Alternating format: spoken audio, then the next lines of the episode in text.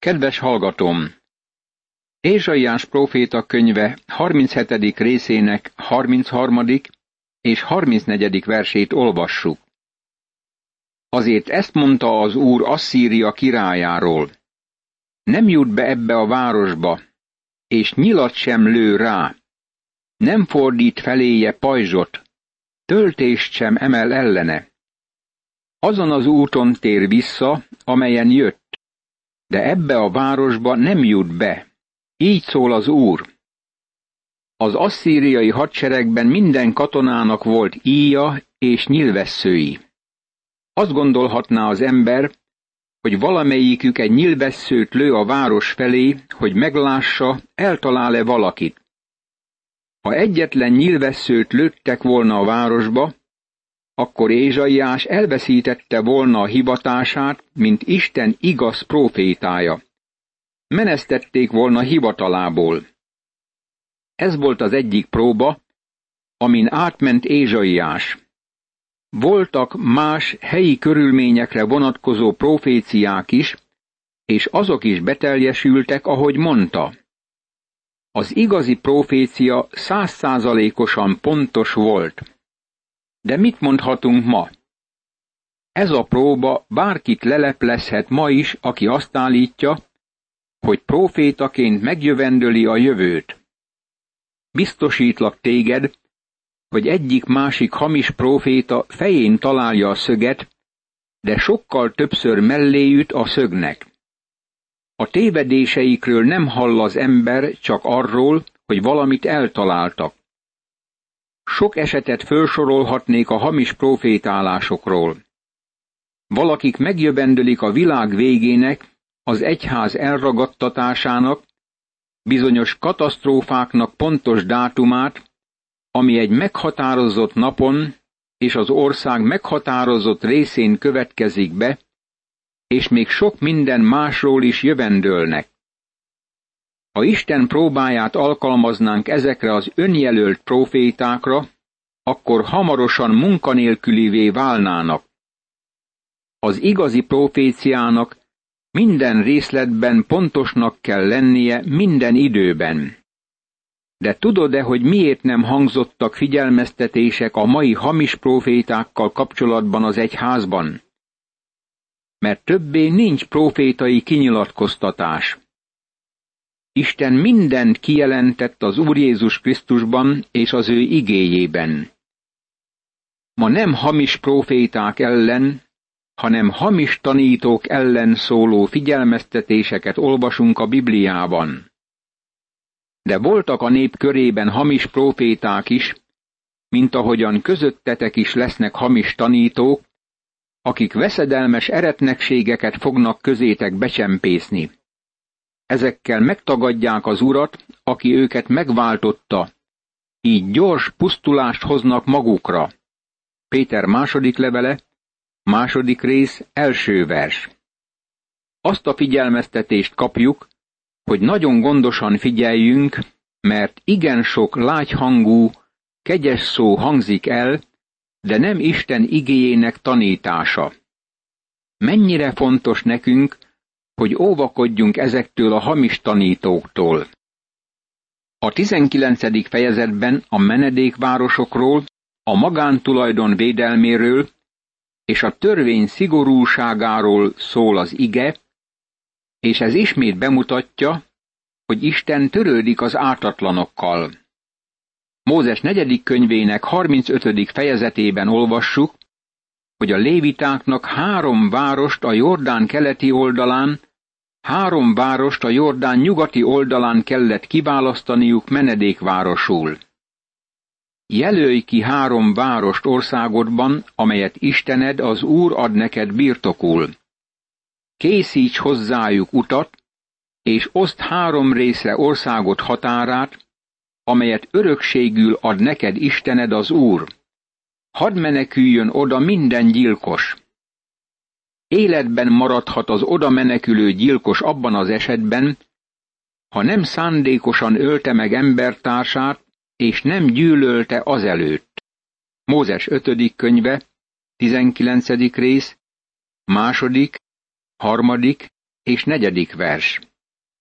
Aki akaratlanul megölte embertársát, az bemenekülhetett a menedékvárosok valamelyikébe. Ez megmentette őt attól, hogy valamelyik forrófejű rokon megölje őt.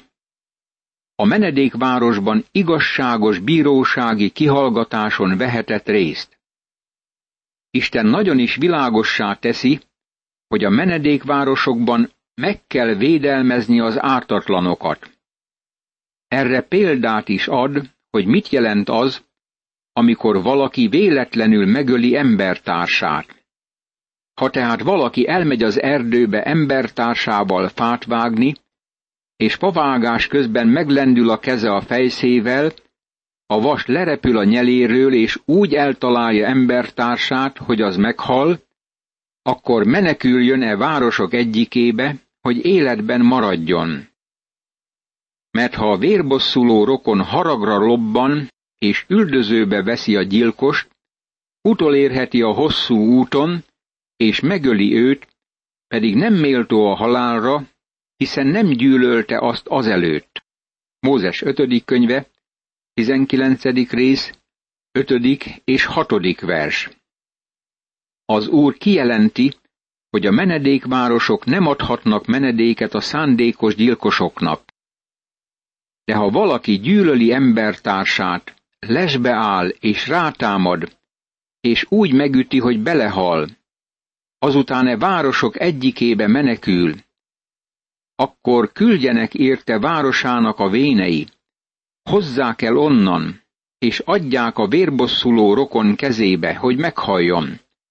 Mózes 5. könyve, 19. rész, 11. és 12. vers. Most következik a magántulajdon védelméről szóló törvény. Ne mozdítsd el felebarátod határát, amelyet az elődök határoztak meg örökségedben, amikor örökölsz azon a földön, amelyet Istened az Úr ad birtokul.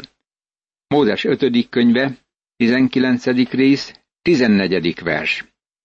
Itt találjuk azt a tényt, hogy a mezgyekarók szentek voltak. Isten védelmezte a magántulajdont és meghatározta a tulajdonos jogait. Nem lehet elég egy tanú senkinek a bűne vagy vétke dolgában sem, bármilyen vétket követett is el. Két vagy három tanú szavával lehet érvényes egy ügy. Mózes 5. könyve, 19. rész, 15. vers. Ez a fejezet leírja nekünk a törvény félelmetességét. A törvény követelései szigorúak voltak, és semmilyen körülmények között sem volt elegendő egy tanú tanúskodása. Ha ma valaki a törvény alatt akar élni, akkor nagyon is meg kell ismernie, hogy mi a törvény. Ha hamis tanú állt elő, akkor a vádlottnak és a vádlónak is az úr elé kellett állnia, akit a papok és a bírák képviseltek. Ha a bírák úgy döntöttek, hogy a tanúságtétel hamis, akkor amit a vádoló akart tenni a vádlottal, azt az ítéletet kellett rajta is végrehajtani. Így módon a gonoszt eltávolították Izrael népe köréből. Ne szánakozz rajta, életet életért, szemet szemért, fogat fogért, kezet kézért, lábat lábért. Mózes 5. könyve, 19. rész, 21. vers. Ez törvény, barátom. Nincs irgalom a törvényben. Hálát adok Istennek azért, hogy az Úr nem a törvény alapján ítél meg engem. Megment kegyelme által. Ha a törvény által mentene meg engem, akkor örökre elvesznék, mert sohasem tudnék fölemelkedni a törvény követelményeinek magaslatára. A törvény törvény, amivel kapcsolatban nagyon felelőtlen magatartást fejlesztettünk ki korunkban, de Isten végrehajtja törvényét. Az a szemet szemért, fogat fogért törvény végrehajtása. Mennyire hálás vagyok Istennek azért, hogy az Úr Jézus Krisztus megfizette a törvény büntetését, hogy irgalmat kapjanak a bűnösök. Isten trónja a kegyelem királyi székévé lett, mert Krisztus meghalt, és vérét hintette arra, és az a szövetség vére volt. Isten az ő irgalma által vált meg minket. Nem tartottuk meg a törvényt, megszektük azt. Minnyájan vétkesek vagyunk Isten előtt. Krisztus megfizette a büntetést, ezért a törvény követelményei beteljesültek. Isten most megszabadítja a bűnösöket az ő csodálatos, végtelen kegyelme által. Mózes 5. könyve nagyon gyakorlatias könyv. Érinti életünk minden területét. Jól lehet ezeket a törvényeket Izrael kapta, vannak benne bizonyos alapelvek, amelyek hozzájárulhatnak az emberiség boldogulásához és jólétéhez, ha azokat bevonják a modern nemzetek törvényei közé. Meg vagyok róla győződve, hogy az emberek, akik eredetileg megalkották az országok alkotmányát, a bibliai alapelvek szerint ténykedtek. Ma az a probléma, hogy olyan emberi társadalmunk van, amely teljesen figyelmen kívül hagyja a Bibliát, és a törvényhozók maguk sem ismerik Isten igéjét.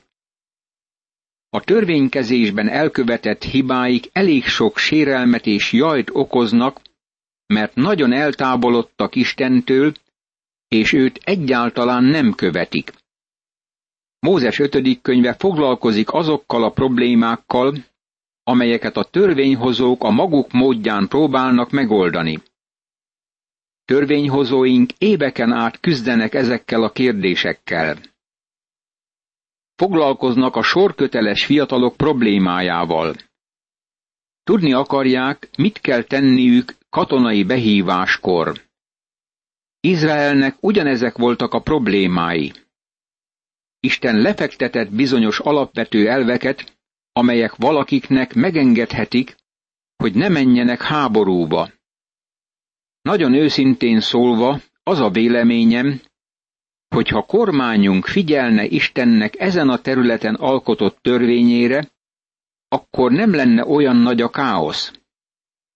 Ha háborúba vonulsz ellenséged ellen, és látsz lovakat, harci kocsikat, és nálad nagyobb sereget, ne félj tőlük, mert veled lesz Istened az Úr, aki felhozott téged Egyiptomból. Mózes 5. könyve, 20. rész, első vers. Az itt leírtak nagyon fontosak voltak Izraelben, és azt hiszem, fontosak lennének ma is. Hangoztatják ezt a jelszót. Házasodj, ne háborúzz! Ez jónak hangzik, mint sok más jelszó, de teljesen értelmetlen. Bűnös világban élünk, ahol az emberek szíve elkeserítően gonosz és háborúra hajlik. Vannak időszakok, amikor védenünk kell magunkat.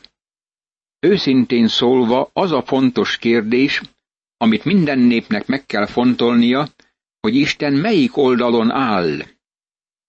Különösen az úgynevezett civilizált és keresztény népeknek kell megkérdezniük, hogy vajon a háborúban benne van-e Isten. Ha nincs benne, akkor nekünk sem szabad belekeverednünk. Amikor készültök az ütközetre, lépjen elő a pap, és beszéljen a néphez. Ezt mondja nekik. Halld meg Izrael! Ti most készültök megütközni ellenségeitekkel. Ne lágyuljon meg a szívetek, ne féljetek, ne rettegjetek, és ne rémüljetek meg tőlük. Mert Istenetek az Úr veletek megy. Harcol értetek ellenségeitek ellen, és megsegít benneteket.